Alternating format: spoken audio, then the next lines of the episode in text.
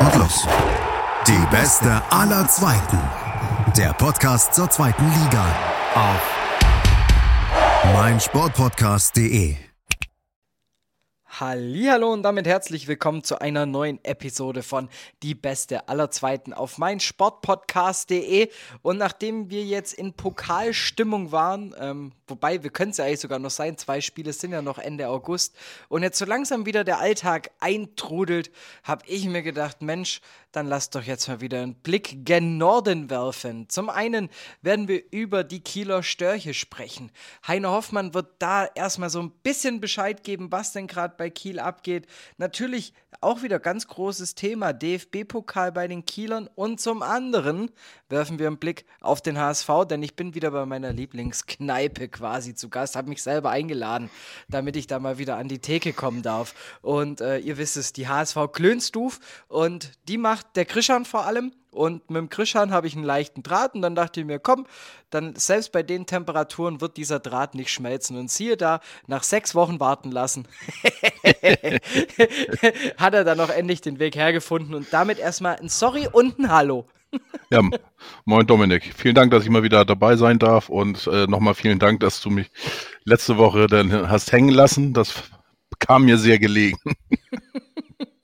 ja, ähm, dafür sind wir ja jetzt hier. So, genau. ist doch schön. So, ähm, kurz nach dem DFB-Pokal, der ja dann ja auch schlussendlich wahrscheinlich ein bisschen was Positives hinterlässt beim HSV und zwar ein Weiterkommen in Runde 2.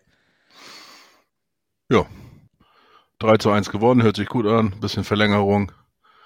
Desaströse, desaströse erste Halbzeit, zweite Halbzeit ein bisschen besser, dann verdient den Ausgleich gemacht in die Verlängerung und dann äh, ja, Sack zugemacht. Am Ende, glaube ich, auch verdient weitergekommen und schnell abhaken, hoffe ich. Und dann äh, werden wir deine Freunde dann am Samstag ja zu Gast haben. Und da ist jetzt ja erstmal noch die Frage da davor. Ähm, jetzt gegen Bayreuth, das war mal wieder so ein erste Halbzeit, so ein typisches HSV im Pokal-Erstrundenspiel, oder? Ja, es war echt, ähm, also ich fand es, also Tim Walter hat ja gesagt äh, nach dem Spiel und auch die Woche, er fand, das war die schlechteste Leistung unter ihm in der ersten Halbzeit. Äh, Sehe ich nicht ganz so. Ich fand das Spiel gegen äh, in Aue deutlich schlimmer. Also da waren die ganzen 90 Minuten eine Katastrophe. Äh, die beiden Tore, das waren ja, war das Spiel mit diesen beiden Slapstick-Toren. Äh, auf beiden Seiten irgendwie Eigentore und ähm, ja, ähm, ich sag mal, im Gegensatz zum, zum Spiel gegen Rostock war es sogar, äh, oder zu Braunschweig war es hinten auf alle Fälle sicherer in Bayreuth. Aber äh, man hat versucht, die ersten fünf Minuten ein bisschen Dampf zu machen, aber dann hat man da, damit aufgehört und damit war, fand der HSV irgendwie nicht mehr statt und das war schon, war schon schlecht, muss man sagen. Aber dann halt eben zum Glück noch rechtzeitig die Kehrtwende dann noch getroffen ja, und natürlich absolut. sich auch noch belohnt damit. Ähm, mit Königsdorfer, der im mhm. Endeffekt dann noch einen Doppelpack erzielt hat. Ähm, was glaubst du ähm, an der Stelle? Wer könnte so der Going-to-Man beim HSV dieses Jahr werden? Going-to-Man, äh, es wird in meinen Augen weiterhin Glatzel und äh, äh, Kittel werden eine tragende Rolle spielen, aber auch Benesch und äh, Jeboa ist für mich einfacher Königsdörfer. Und Jeboa finde ich einfach cooler. Ähm, deswegen nenne ich ihn gerne Jeboa. Und ähm, wenn er dann mehr in der Spitze spielen kann und darf, äh, glaube ich, werden wir sehr, sehr viel Spaß an Jeboa haben. Gerade im Zusammenspiel mit Glatzel, das passt, glaube ich, ganz gut. Ähm, aber dafür äh, müsste noch ein bisschen was passieren im Kader. Und da sind wir dann ja bei den Problemen, die wir im Moment in Hamburg haben. Was einen ja am Anfang so ein bisschen auch verwundert, denn ja am Anfang sah es noch so aus, als würde der HSV jetzt hier mal richtig auf den Putz hauen und sich die Spieler holen. Man hat ähm, mit Heil einen aus der Eredivisie ähm, noch zu sich locken können, dann eben Königsdörfer. Ja, der, der, war, das war ein Leihspieler, ne? Der ist nur zurückgekommen. Ja, okay. Das hatte ich nicht auf dem Schirm gehabt, dass der nur verliehen war. Aber trotzdem, du hast am Endeffekt jetzt wieder Spieler eigentlich am Kader dann jetzt eben in dem Fall zurückgeholt ähm, oder quasi nach Leihende, mhm. die ja an sich von Anfang an direkt dazu bestimmt sind, dem HSV weiterzuhelfen. Warum ist es jetzt aber gerade trotzdem wieder so, dass man sich auf dem Transfermarkt großartig umschauen muss? Ähm, ich glaube, da, da, da, ja, das könnte jetzt eine lange äh, Unterhaltung werden. Ich versuche es kurz zu fassen. Ähm, äh, die, die, Voraussetzungen haben sich scheinbar ja geändert, ähm, dass man noch vor ein paar Wochen davon ausgegangen ist, dass man ein gewisses Budget zur Verfügung hat. Und ähm, man wusste, dass man sich gerade auf den Außenpositionen ähm, verstärken möchte, auch mit dribbelstarken Spielern, ähm, aber eben auch auf anderen Positionen. Und äh, Jeboa ist einer sicherlich für die Zukunft, äh, den man eben auch vorne ähm, als zweite Spitze einsetzen kann, aber auch auf den Außenpositionen. Äh, Benisch, ich glaube, über die Qualität brauchen wir nicht reden. Das ist ein sehr guter Spieler. Äh, äh, Bilbia, ähm, das ist einer, ähm, ja, ich glaube, das ist jetzt nicht eine 100, also ein sehr, sehr guter Ergänzungsspieler, sage ich jetzt mal. Denn äh, mit Raab hast du einen äh, sehr, sehr guten Nachwuchstorwart geholt. Äh, die kamen also Bil, Bil, Bia und auch äh, Raab, die kamen ja äh, kostenfrei, das heißt ablösefrei. Und ich glaube einfach, dass die zurückgeholt oder die, die Spieler, die aus, aus einer Laie zurückkamen, dass man mit denen gar nicht so hundertprozentig geplant hat, bis gar nicht geplant hat. Und äh, das äh, ausgerechnet in Anführungsstrichen Amici sich da so scheinbar ein bisschen in den Vordergrund gespielt hat und, und nach seiner Einwechslung in Braunschweig auch sehr gut performt hat und sich dann leider anschließend gleich wieder verletzt hat. Ist natürlich sehr ärgerlich. Äh, aber mit Opoku und mit äh, auch mit Heil, äh, das sind, glaube ich, Spieler, mit denen man jetzt nicht unbedingt äh, für die erste Elf geplant hat. Und ich glaube einfach, äh, anhand des Budgets, was man eigentlich vor so und so vier Wochen irgendwie hatte, oder mit planen sollte, wollte, äh, das hat man jetzt auf einmal nicht mehr. Es gibt aktuell einen Ausgabestopp und ich glaube, hätte man das vorher gewusst, dann hätte man ein bisschen anders ähm, auf dem Transfermarkt agiert und vielleicht den einen oder anderen nicht geholt und dafür andere Spieler ähm, geholt. Aber der Kader ist ja trotzdem noch extrem groß, ähm, wenn man sich anguckt. Richtig. Ich glaube, fünf Keeper allein ähm, für die Profimannschaft gemeldet. Also damit hast du den Keeper mehr wie ein Stürmer. Ja, gut, äh, wobei äh, da ist es natürlich so mit äh, Johansen, den hat man äh, eindeutig ja gesagt, äh, er möge sich einen neuen Verein suchen. Man hat ihn jetzt auch ein paar Wochen freigestellt. Heute ist er ähm, überraschenderweise für Außenstehende wieder da gewesen mal beim Training, war aber auch nicht im Trainingslager und so weiter. Da, äh, da scheint es intern irgendwie nicht zu stimmen. Äh, das heißt, den kannst du so gar nicht mehr dazu rechnen. Ähm, Oppermann, der, der noch dazu zählt, der spielt in der zweiten regelmäßig. Ähm, Tom Mickel ist Tom Mickel, das ist HSV Urgestein und gleichzeitig auch ein bisschen Maskottchen. Ja, und dann hast du eben noch Raab mit einem guten, guten äh, äh, Zukunftsspieler und ja, Heuer Fernandes brauchen wir nicht drüber reden. Ja klar, die, die unangefochtene Nummer eins in dem Sinn.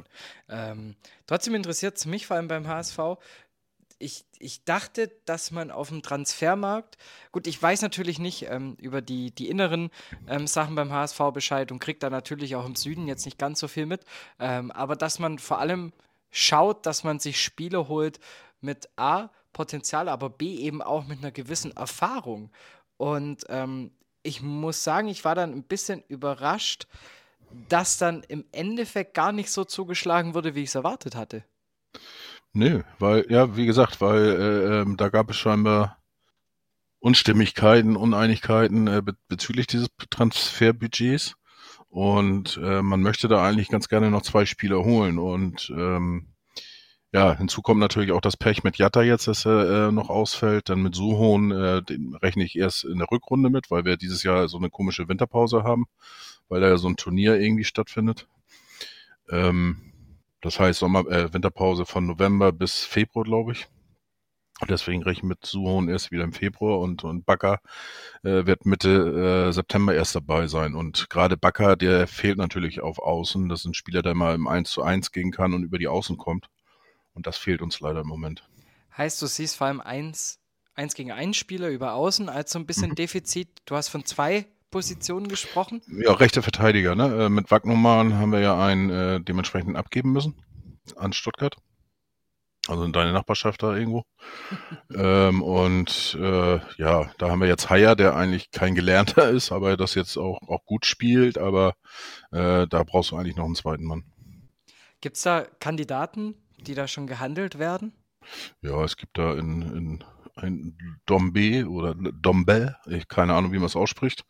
Ähm, das glaube ich, ein, wenn ich mich nicht irre, ein Franzose, der in Belgien tätig ist. Äh, auch, ein, auch einer, der, der rechts hinten spielen kann, aber auch rechts vorne und äh, das wäre so eine gute Mischung und aber auch ein 1 zu 1, 1 gegen 1 zu 1 Spieler. Ähm, ansonsten sind es, glaube ich, noch ein, zwei Kandidaten. Ach so, genau, Sparhitch aus, ähm, unserem äh, Lieblingsverein in, in Kroatien, Hajduk Split. Äh, mit denen soll man auch noch im Kontakt sein. Das, also die beiden sind wohl ganz heiße Eisen noch. Aber da brauchst du dann auch nochmal drei, vier, fünf Millionen. Mhm. Also das heißt, da muss einfach wir wirtschaftlich gefühlt ein Boom passieren jetzt so.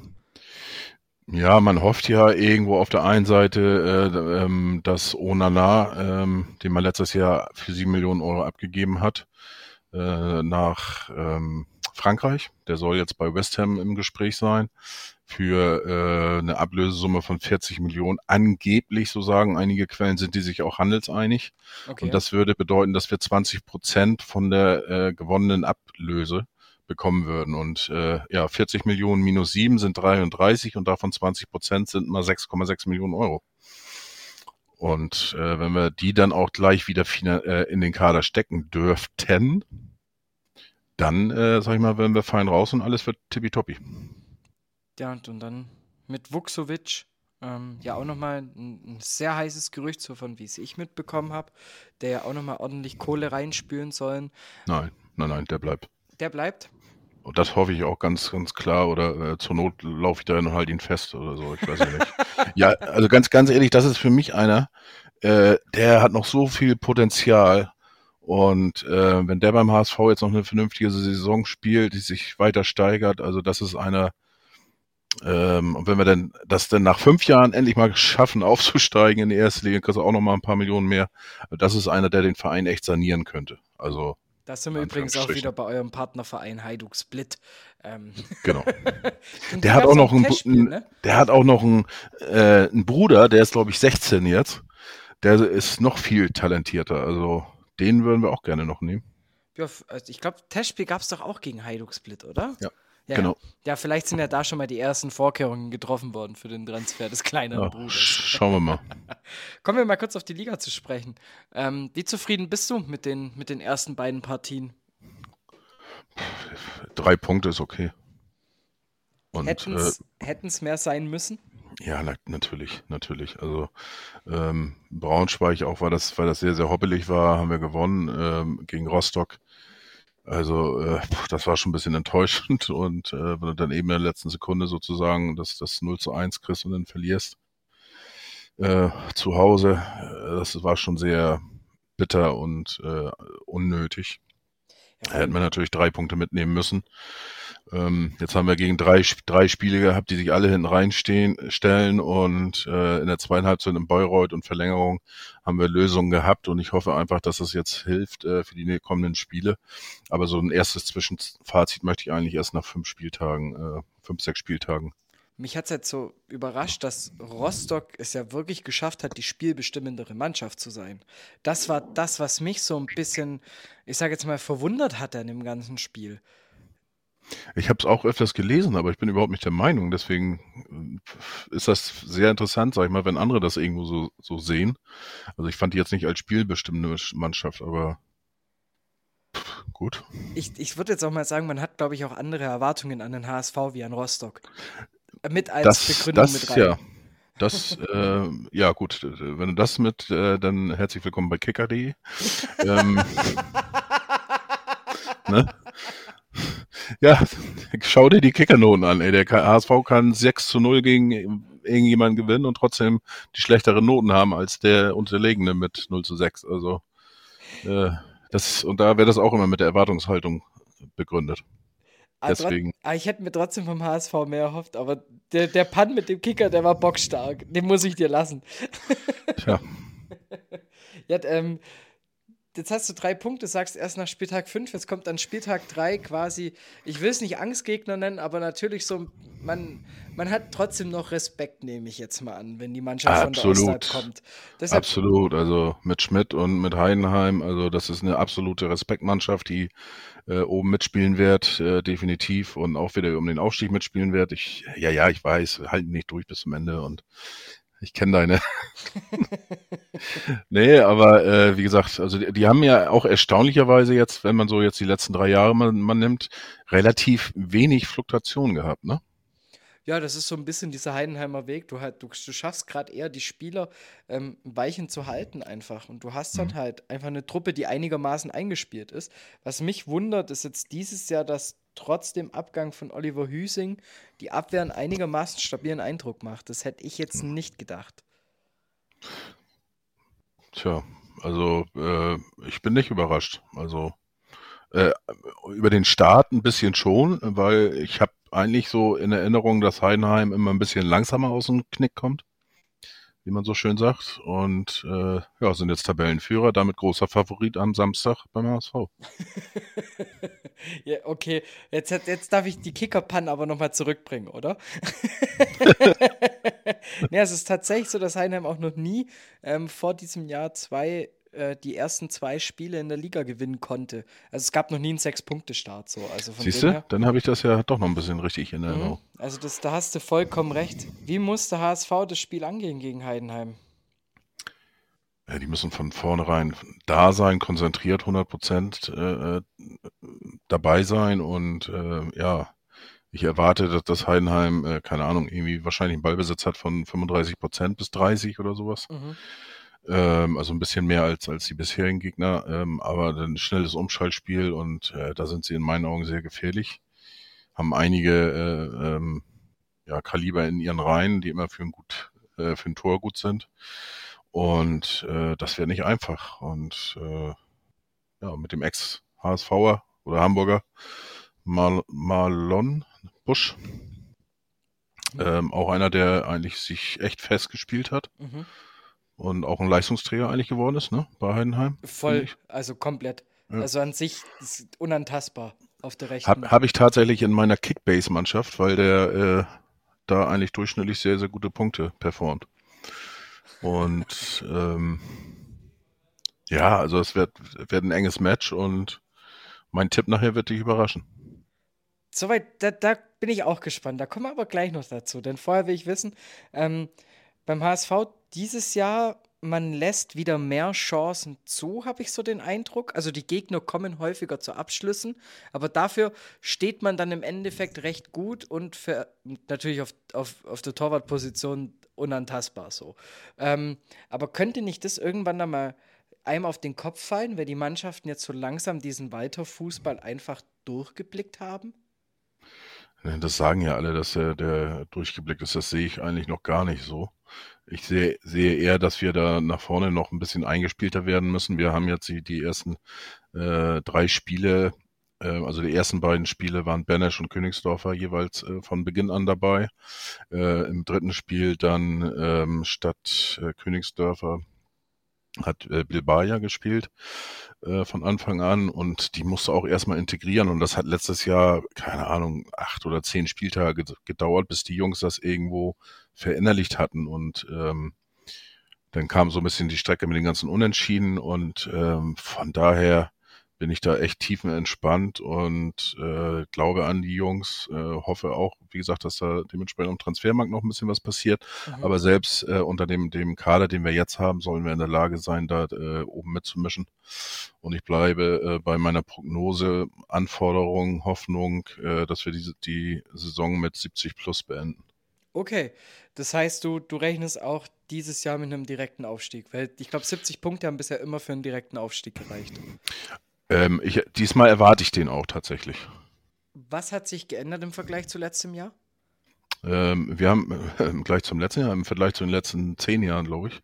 äh, wir, ja, wir gehen, wir gehen wieder mit einem Trainer in die, in die Saison, mit dem wir die Saison aufgehört haben. Ne? Und ähm, er schafft es immer wieder auch junge Spieler da zu integrieren und äh, auch dieses, dieses das Spielsystem. Und ähm, man hat, hat sich Gedanken gemacht, wie man den Kader verstärken kann. Und ähm, ja, man kann den immer noch einen Tick verstärken und das hoffe ich jetzt einfach nochmal. Und dann wäre das schon echt mega. Und äh, ich glaube einfach an die Truppe und die Jungs. Und die einzigen äh, oder unser schwerster Gegner ist der HSV selber. Und da sind wir leider im Moment auf einem guten Wege, äh, uns selber zu schlagen. Ich hoffe, dass das sich äh, ganz, ganz schnell drehen wird. Es köchelt immer ziemlich gerne und ziemlich häufig beim HSV. Also im Moment ist es extrem wie schon seit Jahren nicht mehr, muss ich ganz ehrlich sagen. Aus welchen Gründen? Ja, das, das ist jetzt schwierig. Also ich bin noch auf der Suche nach den Gründen. Ich habe im Moment bin ich so ein bisschen auf ähm, ähm, ist, glaube ich, ein bisschen der Grund äh, ein Kommunikationsdesaster. Ich glaube, dass die Ansätze mit, wir haben ja einen neuen Vorstand, äh, Finanzvorstand mit Wüstefeld, der auch gleichzeitig äh, Anteilseigner ist. Der ist äh, äh, letztes Jahr, Ende letzten Jahres hat er Anteile von Kühne übernommen, 5,07 Prozent ähm, ist jetzt der zweit- oder drittgrößte Anteilseigner beim HSV.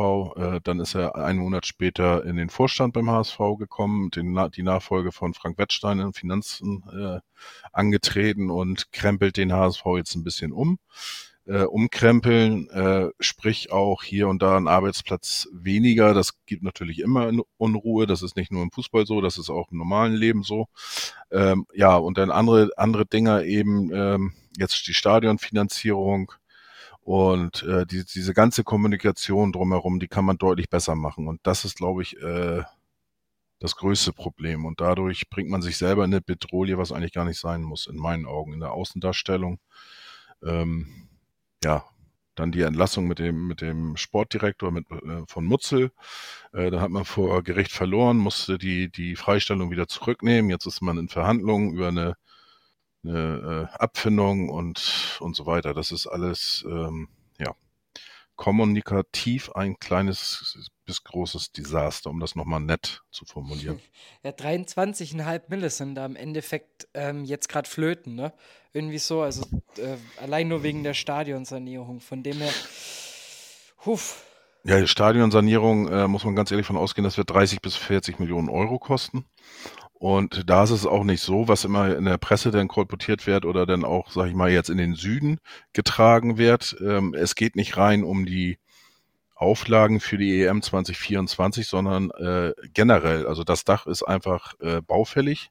Das muss bis Ende äh, nächsten Jahres äh, renoviert werden. Ansonsten droht auch ähm, das Amt in Altona, ist das glaube ich, damit äh, hier und da vielleicht mal ein Spiel oder das Stadion zu schließen gerade wenn das Wetter nicht ganz so toll ist. Und äh, das muss man bis Ende des Jahres gelöst haben nächsten Jahr. Und äh, die kosten irgendwie 15 bis 30 Millionen Euro für das neue Dach. Trotzdem geht man nur erstmal von einer Neuverschuldung von 20 Millionen aus. Die aber natürlich für den Verein, und da kommen wir jetzt wieder zu deinem Punkt zurück, dass man ja dies Jahr dann eigentlich aufsteigen muss, weil jetzt langsam brauchst du einfach die Kohle. Punkt. Absolut, absolut. Aber der, dann darfst du nicht warten. Es gibt im Moment einen Ausgabestopp. Finanzierungsstopp. Nee, Investitionsstopp, so war das, Entschuldigung. Ja, es ist, es, ich könnte es mir einfacher gerade vorstellen.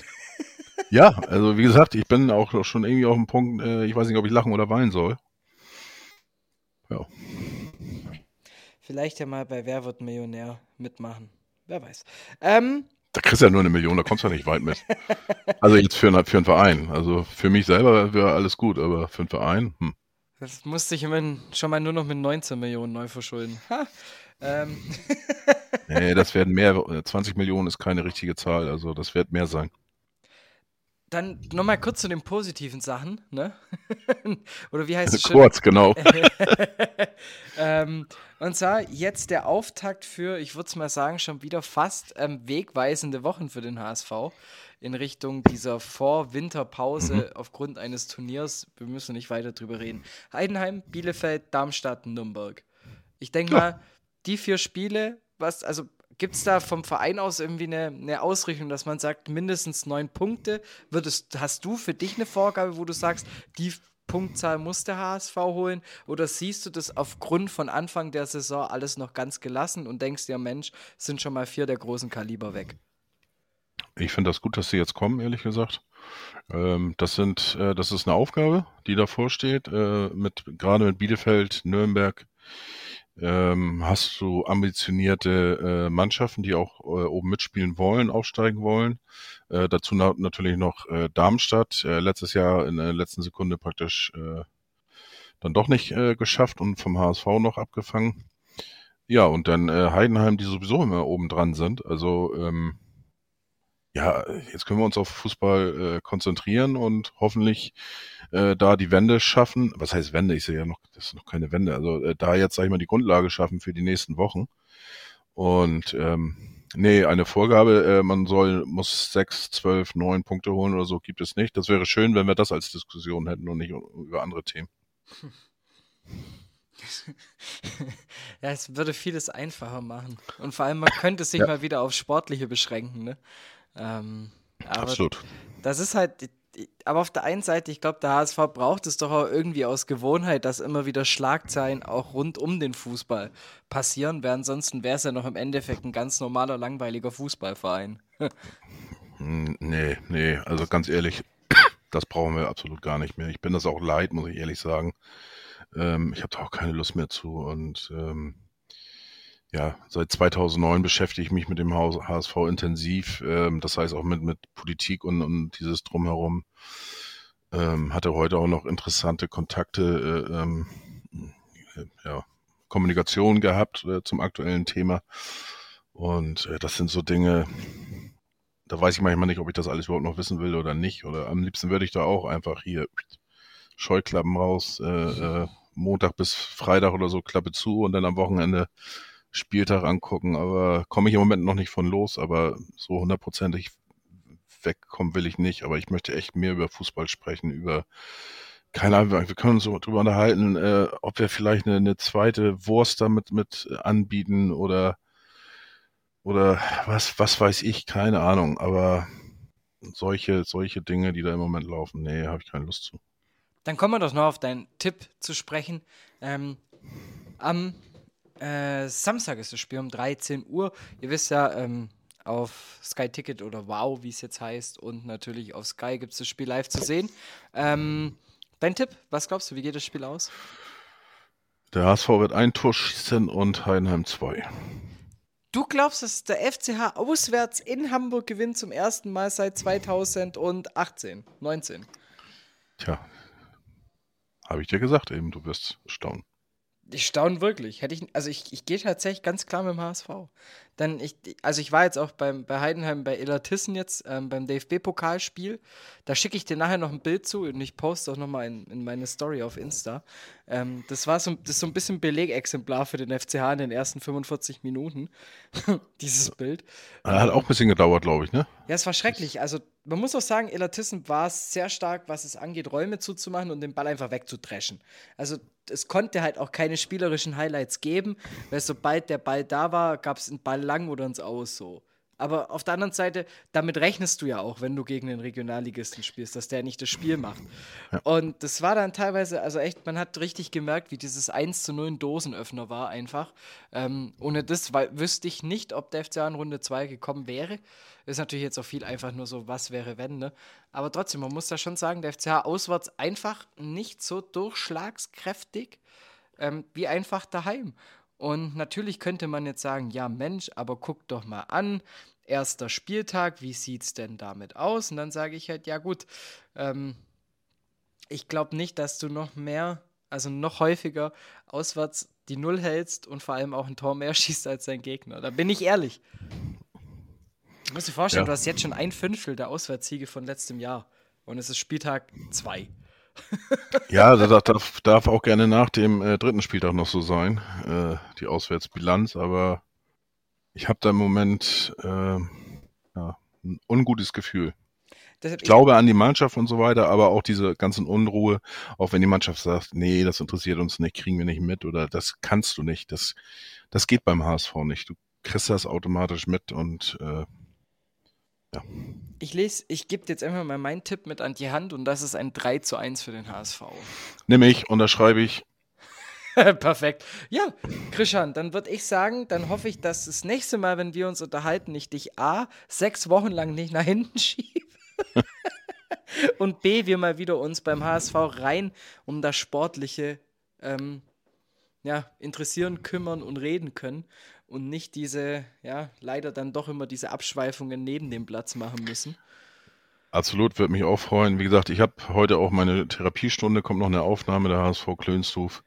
Äh, äh, Tollhaus beim HSV Folge 2 und äh, wie gesagt, ich nehme das ein bisschen als Therapiestunde, da mal ein bisschen aus, Ja, ist auch wichtig, ne? da auch einfach mal drüber zu reden. Ich verlinke genau. euch den Podcast vom Krischer natürlich in der Folgenbeschreibung und Sehr die HSV Klöns, du findet ihr auch überall, wo es Podcasts gibt. Bevor wir jetzt gleich nach Kiel springen, Krischer, ich weiß, dem muss ich es eigentlich gar nicht mehr erzählen.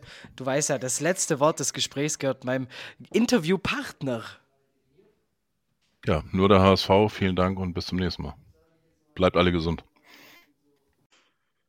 nach dem HSV ist vor Kiel. Ich hoffe, ihr habt die Pause jetzt hier erstmal produktiv nutzen können, um euch jetzt auch seelisch und moralisch vorzubereiten auf die Störche. Ja, KSV ist das Thema und dazu gibt es eigentlich nur einen einzig wahren Ansprechpartner. Zumindest meiner Seite nach. Äh, ähm, auch Blindenreporter bei der KSV und damit auch ein sehr, sehr geschätzter Kollege von von mir und von allen natürlich, die sehbehinderten Reporter in der Bundesliga und zweiten Bundesliga sind. Ich darf dich recht herzlich zum zweiten Mal hier begrüßen. Hi, Heino. Es ist mir eine Ehre, wieder einmal hier zu Gast sein zu dürfen. Dankeschön. Ja, wir sprechen über die KSV. So, und jetzt ist natürlich die erste Frage, die sich mir in den Kopf kommt. Ich brauche von dir jetzt einen Tipp, wo landet die KSV am Ende der Saison? Ja, das ist immer schwierig zu sagen, gerade so zu Beginn der Saison. Aber also ich, ich gehe davon aus, dass sich Holstein Kiel wieder einmal stabilisieren wird und äh, im Mittelfeld der zweiten Liga landen wird. Man muss ja sagen, der Auftakt bisher in der zweiten Liga, ich weiß nicht, es ist, es ist nicht wirklich Fisch, es ist nicht wirklich Fleisch. Wie siehst du die zwei Punkte bisher? Ja, du sagst es. Also ich muss sagen, dass das erste Spiel gegen äh, Fürth, da wusste man auch noch nicht so richtig, was kriegt man da jetzt eigentlich für einen Gegner vorgestellt. Und ähm, ja, die Fürther waren ja deutlich besser als Holstein. Trotzdem konnte man da einen Punkt entführen und war darüber einfach eigentlich glücklich. Dann das 2-2 äh, gegen Kaiserslautern, als man das Spiel sogar drehen konnte. Da war richtig, ähm, da hatte das Holsteinstadion richtig gebrannt und äh, die Lauterer ja auch ein sehr guter Gegner. Also auch da kann man nicht wirklich unzufrieden sein mit dem 2-2. Jetzt natürlich dieses äh, Pokal aus, gut, darüber brauchen wir erstmal nicht sprechen. Also ich bin nicht wirklich enttäuscht, auch wenn man manchmal ähm, auch von Verantwortlichen der KSV schon anderes jetzt gehört hat, aber auch Trainer Rapp beispielsweise sieht das Ganze ja doch auch positiver als manch andere, weil er sagt eben, da ist auch eine Leistungssteigerung zu sehen gewesen, auch sogar jetzt im Pokalspiel und deswegen bin ich jetzt erstmal vorsichtig, da irgendwie äh, großartig Be Bewertungen zu treffen. Aber über das Pokalspiel, wir müssen da schon kurz sprechen, denn na, natürlich im Endeffekt, es ist dann bitter oder ärgerlich, wenn du natürlich im Elfmeterschießen scheiterst, weil es ist halt auf gewisse Art und Weise eine Lotterie. Ja, nagelt mich drauf fest. Man kann natürlich das Ganze trainieren, aber trotzdem nach 120 Minuten in den Knochen bleibt es für mich mehr ein Glücksspiel. So, aber warum hat man es nicht geschafft, in den 120 Minuten zuvor die Mannheimer zu knacken? Ja, genau, das war auch so die Analyse von Uwe Stöver. Der hat auch gesagt, naja, also wie du eben auch sagst, Elfmeterschießen gut kann man nichts machen, kann man eben schlecht trainieren, das Ganze. Ähm, und äh, ja, der Fehler lag davor. Man hat es halt nicht geschafft, äh, den Ball ins Tor zu bringen.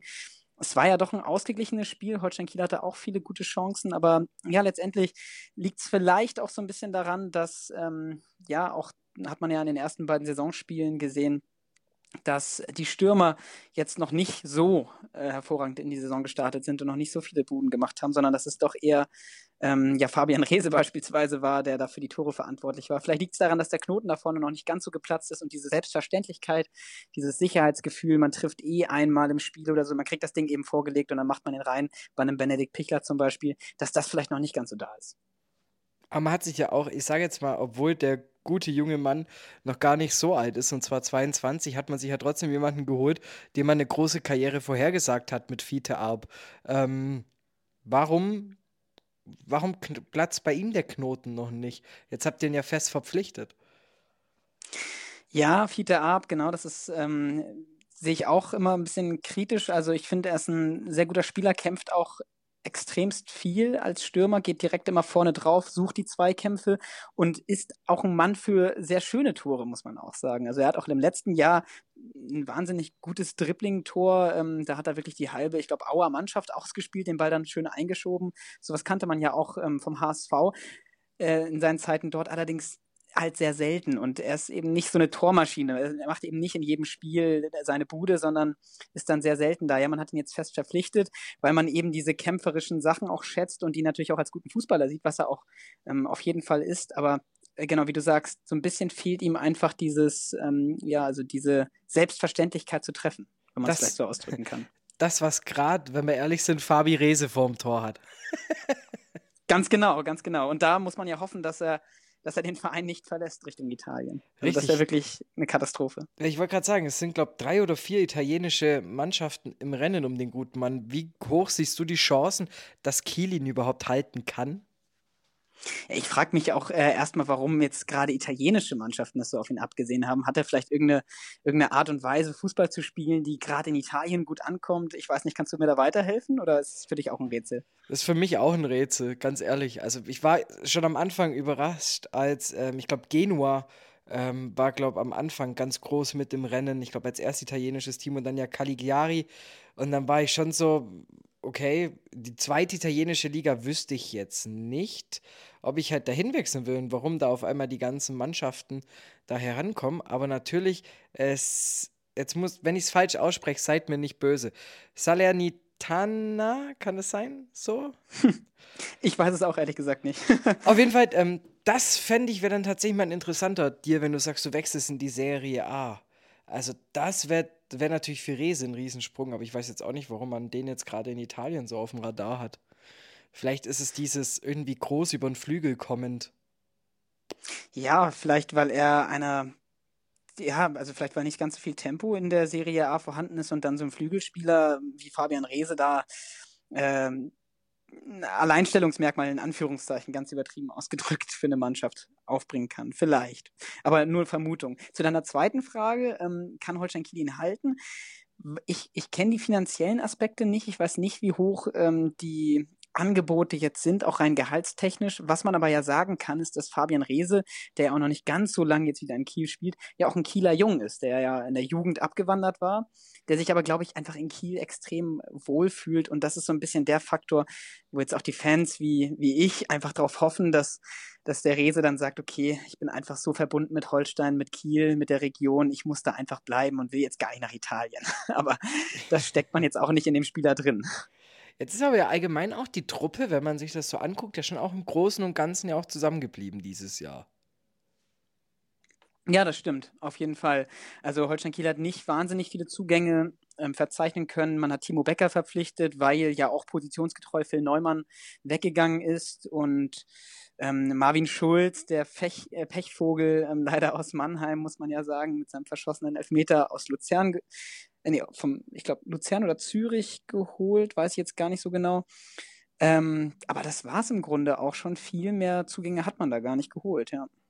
Und ist es deshalb auch dieses Jahr wieder, ich sag's jetzt mal, ein erfolgreicheres Jahr für die, für die Störhe, das ansteht, weil du eben eingespielt bist und weil du jetzt eben nicht diesen großen Umbruch hattest?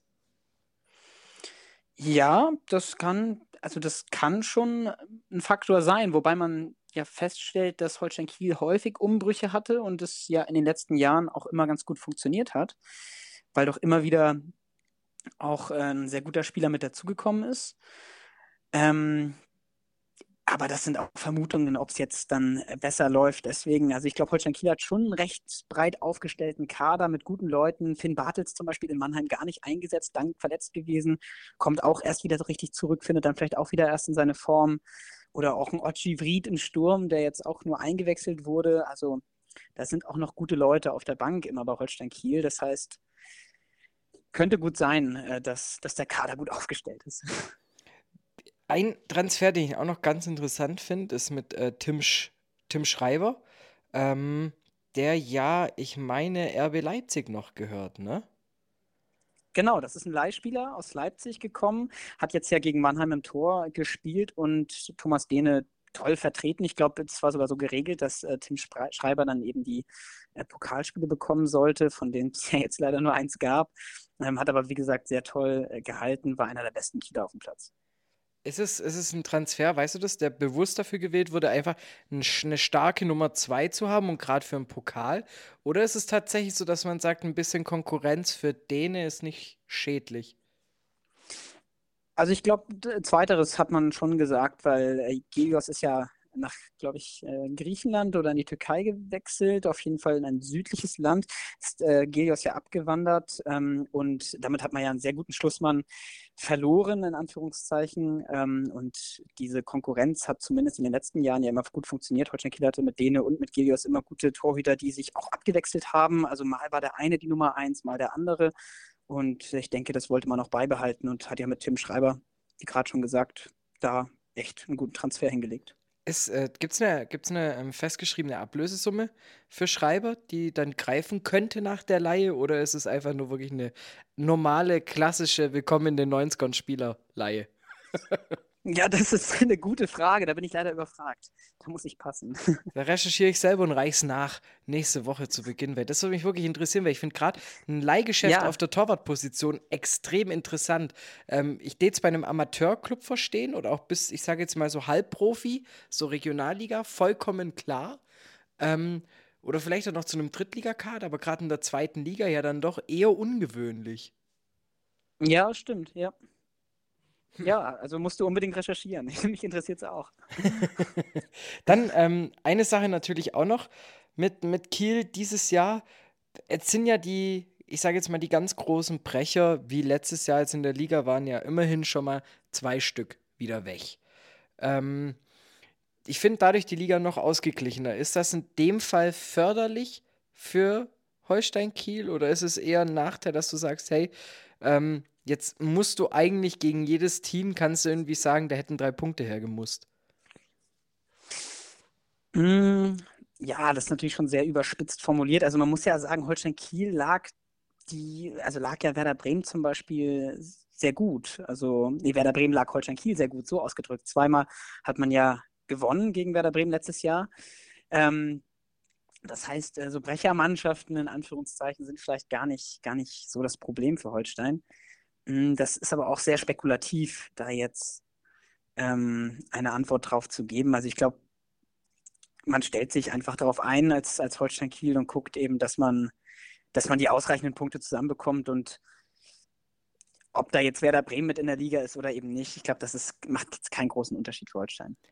Gerade jetzt nach der letzten Saison, ähm, die ja dann sehr versöhnlich auf dem neunten Platz, glaube ich, noch ähm, geendet ist, ist ja dann auch. Genau. Hättest du dir dann eher gewünscht, dass man jetzt wieder sagt, man, man haut den ein oder anderen Transfer, gibt ein bisschen, haut ein bisschen Asche auf den Kopf, um zu sagen, wir greifen wieder an? Oder findest du jetzt gerade diese Strategie mit, hey, wir kochen unser eigenes Süppchen und äh, eingegroovt hält sich dann besser? Ja, also ich, ich weiß gar nicht, ob Holstein Kiel die finanziellen Möglichkeiten überhaupt gehabt hätte, jetzt noch aktiver zu werden auf dem Transfermarkt, weil beispielsweise Phil Neumann ja ein wirklich guter Spieler, der sich toll entwickelt hat, auch gerade bei Holstein eben in der Zeit, ist ja ablösefrei zum Beispiel zu Hannover gewechselt. Und ähm, ich glaube, für Fabian Reese, wenn man den verkaufen sollte, würde man eine recht hohe Ablösesumme bekommen. Aber äh, darauf hofft man jetzt ja nicht. Ähm, aber ansonsten, wie gesagt, hat man ja nicht derart viele Spieler mit hoher Ablösesumme verkaufen können. Das heißt, vielleicht gab es da gar nicht so die finanziellen Möglichkeiten, um nochmal so einen Top-Transfer zu tätigen. Und ähm, ja, beispielsweise Marvin Schulz hat ja auch 800.000 Euro gekostet. Mhm. Das ist ja für Holstein Kiel auch schon ein kleines Sümmchen. Ähm, also ich hätte mir trotzdem gewünscht, nochmal einen, einen wirklich sehr gestandenen Spieler dazu zu bekommen, um es so auszudrücken. Ich glaube, das hätte Holstein Kiel schon geholfen, aber ähm, man ist da eben auch sehr beschränkt einfach in den finanziellen Mitteln. Ja, das ist natürlich die Frage, ne? Willst du die Millionchen für Rese oder willst du genau. halt, dass der weiterspielt, ne? Ähm, ja, ja, ist halt ein nee, lieber weiterspielen. Ja, ist halt Drei ein Scorerpunkte, ja. Und vor allem 1,89, irgendwie 87 Kilo, der boxt sich da halt schon durch. Und ich glaube, das ist ja auch gerade so etwas wichtig. Also, gerade solche Spieler sind ja auch extrem wichtig, auch für das Spielsystem von Kiel man darf ja auch nicht vergessen, da passiert halt auch noch viel mit Flanken, viel über das, das sehr körperlich betonte Spiel. Es ist ja nicht so, dass du jetzt hier anfängst mit Tiki-Taka, One-Touch-Fußball, probierst jetzt hier irgendwie die gegnerische Abwehr da zu überspielen, sondern ich will es jetzt, ich meine das jetzt gar nicht negativ, sondern eher, man spielt ja schon eher den einfacheren Ball. Ja, auf jeden Fall. Ähm, das war auch nicht immer so. Also unter Tim Walter oder auch ähm, Ole Werner noch war das auch anders. Da hatte man aber vielleicht auch noch den ein oder anderen Techniker, wie beispielsweise Jason Lee im Mittelfeld mehr. Da konnte man noch anders auftreten. Aber jetzt auf jeden Fall so ein Rese oder eben auch Arp, der wirklich auch ähnliche Eigenschaften verkörpert. Ähm, oder ein Holtby auch in der Mitte. Das sind alles schon auch Spieler, die, die wirklich kämpfen können. Und wie du schon sagst, so ein äh, Flankenspieler wie Rese, der eben mit Tempo kommt, der seinen Körper einsetzt, sich durchboxt und dann eben auch, ich meine, Pichler und Ab beide wirklich also, äh, eher robust gebaute Spieler. Da hofft man eben auch darauf, dass die dann ihre Körpergröße, ihren Körper einsetzen und dann eben so eine Flanke einfach verwerten. Und ähm, gut, jetzt war Fabian Rehse der Abnehmer zweier Flanken gegen Kaiserslautern, aber eben solche Eckbälle, das ist dann auch ein Mittel für Holstein Kiel, um eben zum Torerfolg zu kommen. Standards beispielsweise. Wie kommt man dann zum Torerfolg jetzt am nächsten Spieltag und zwar am Sonntag um 13.30 Uhr in Magdeburg? Ja, das ist natürlich immer eine gute Frage. Äh, hoffentlich mit, mit Rese auf dem Platz, davon gehen wir natürlich alle aus.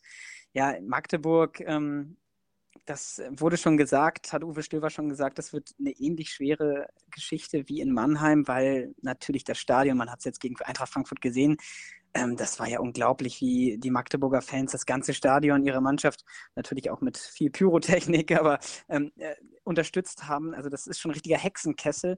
Und ich denke mal, da werden auch diese Attitüden, also sich in jeden Zweikampf reinzuschmeißen, das werden die Dinge sein, die Holstein Kiel da zum ähm, Erfolg bringen. Und ich hoffe immer darauf, dass Mühling oder Holtby dann auch nochmal einen genialen Moment haben und eben den Pass in die Lücke stecken können für einen Fabian Reese oder auch für einen Finn Bartels, der dann vielleicht wieder fit ist und die erlaufen sich dann diese Dinger und können gefährliche ähm, Situationen kreieren und hoffentlich platzt eben der Knoten bei Pichler und Ab. Das wäre doch wirklich schön und wünschenswert. Gehst du von einem Sieg aus gegen Magdeburg? Ja, doch. Ich denke, das wird der erste Saisonsieg. Magdeburg ja auch nicht äh, super gut in die Saison gestartet. Ähm, und Aber man Kiel darf auch nicht vergessen, Zeit. sorry, dass ich dir da reinkrätsch, gegen Düsseldorf hast du dieses Jahr eins der absoluten Top-Teams. Wird ja auch von vielen Trainern, vielen Spielern, vielen ExpertInnen ja auch einfach unter die Top 2 gesehen, Düsseldorf. Da hat Magdeburg kein schlechtes Spiel hingelegt. Und äh, gegen den KSC, der natürlich am, der zurückkommen musste nach einem Knockout im ersten Spiel, eine 3-0-Führung. Boah, ich weiß jetzt nicht, ob das so schlecht ist für die Magdeburger Verhältnisse. Nein, das stimmt. Das war ein bisschen extrem von mir ausgedrückt. Aber es ist eben auch etwas Druck da auf der Seite, weil die Punkte eben auch nicht so äh, da sind, wobei sie immer noch besser dastehen als Holstein Kiel und immerhin schon ein Spiel gewonnen haben. Das stimmt natürlich. Ähm, gut, und Eintracht Frankfurt ist wirklich kein Maßstab. Insofern, ja, gebe ich dir recht. Es ist, äh, vielleicht ist es kein schlechter, sondern ein eher, ähm, der Start war eher in Ordnung, doch, auf jeden Fall. Aber trotzdem glaube ich, dass Holstein Kiel ähm, sich da überhaupt nicht zu verstecken braucht und also auf jeden Fall auf drei Punkte spielen kann. Und danach Magdeburg, ich finde es ja immer so schön, gerade in der zweiten Liga, ich tue mich ja immer so schwer, Topspiele zu finden. Ich bin ehrlich. Ähm, weil du hast irgendwie wieder pro Spieltag vier, fünf Partien, wo du dir denkst, Mensch, ähm, daraus könntest du die Top, äh, die Top-Nummer abziehen. Ähm, schauen wir noch drauf. weißt du, die Woche drauf spielst du gegen Braunschweig. Das ist doch genau schon wieder so ein ekliges Spiel wie jetzt äh, gegen, gegen Magdeburg. Absolut, absolut. Also die Braunschweiger ja auch irgendwie unglücklich reingestartet in die Saison, obwohl sie ja gar keine schlechten Spiele gemacht haben, wie beispielsweise gegen den HSV am ersten Spieltag. Da waren sie ja wirklich ähm, auf Augenhöhe. Und äh, das auf jeden Fall, das wird ein Nordduell werden. Ähm, und auf jeden Fall auch eine schwierige Nummer. Es wird sich jetzt entscheiden bei Holstein Kiel, glaube ich, in den nächsten zwei Wochen, wie du schon sagtest, mit diesen beiden schwierigen Spielen, ob es dann ähm, tatsächlich ein, ein katastrophaler Saisonstart war oder ob es eben doch noch sehr versöhnlich in die richtige Richtung erstmal geht und man da etwas Druck rausnehmen kann. Ja, müsst, also ich will jetzt nicht sagen, man müsste, aber zumindest, also vier Punkte sollten halt eigentlich schon drin sein. Aber auf der anderen Seite ist, wenn Braunschweig so einen Tag erwischt wie gegen den HSV, du hast es gesagt, äh, dann könnt ihr auch jeden schlagen. Also von dem her, ich bin echt gespannt, wo es mit Kiel die Reise dieses Jahr hingeht. Ich hoffe auf jeden Fall, dass die Reise weiterhin mit Marcel Rapp geht. Ein Trainer, von dem ich sehr überzeugt bin. Und ich, ich hoffe, dass man da nicht irgendwie, aber das wäre nicht die Kieler Art, dass man da voreilig irgendwie was äh, anzetteln lässt, was irgendwie noch gar kein Problem ist. Nee, das wäre wirklich überhaupt nicht die Kieler Art und das Kieler Publikum und auch die Verantwortlichen. Man hört wirklich eigentlich nur positive Töne ähm, über Marcel Rapp und äh, da ist man sehr zufrieden mit dem Geleisteten und man weiß eben auch natürlich, in welchen Möglichkeiten man sich bewegt und auch wenn es mal ein paar Spiele bergab geht, ist das bei Holstein Kiel noch kein Grund, einen Trainer zu entlassen. Das hat man in den letzten Jahren, denke ich, eigentlich auch gesehen. Heiner, dein Ergebnistipp, Magdeburg-Kiel. Das wird ein 2-1 für Holstein Kiel. Ein schöner Auswärtssieg. Viele mitgereiste Kieler. Heißt dann tabellarisch an äh, Magdeburg vorbei. Das ist immer am Anfang der Saison so geil. Und dann machst du irgendwie wieder ordentlich Plätze gut. Denn man darf ja auch sagen, jetzt kommt wieder diese andere Seite, das kennen wir Reporter zu gut. Kiel ist ja auch noch ungeschlagen. Du sagst es, ja. Also man, man muss auch nicht alles immer gleich so kritisch sehen. Holstein Kiel ungeschlagen in dieser Saison. Ja. Dann bin ich mal gespannt, ob das so bleibt. Heiner, vielen lieben Dank, dass du dir die Zeit genommen hast. Ja, ich danke dir auch, dass ich dabei sein durfte. Danke. Und du weißt ja noch, wie es. Vielleicht kannst du dich noch erinnern äh, aus, aus deiner ersten Einladung. Ich werde jetzt zum Ende des Podcasts mein Mikrofon runterziehen und du weißt, die letzten Worte des Gesprächs, die gehören natürlich dir. Ja, ich bedanke mich, äh, wieder einmal in diesem Podcast zu Gast sein äh, zu dürfen und ähm, ja, Holstein Kiel, eine sehr spannende Mannschaft. Ich kann nur jeden dazu aufrufen, sich das Spiel gegen Magdeburg anzuschauen und sich die Entwicklung vor allem von Holstein Kiel anzuschauen, denn wo dieser Verein herkommt, das ist schon toll, eine Erfolgsgeschichte und jetzt ja schon seit fünf Jahren in der zweiten Liga. Also hoffen wir, dass Holstein Kiel sich auch in diesem Jahr weiterhin in dieser, in dieser Klasse hält und sich stabilisiert. Vielen Dank, sage ich, und auf Wiedersehen.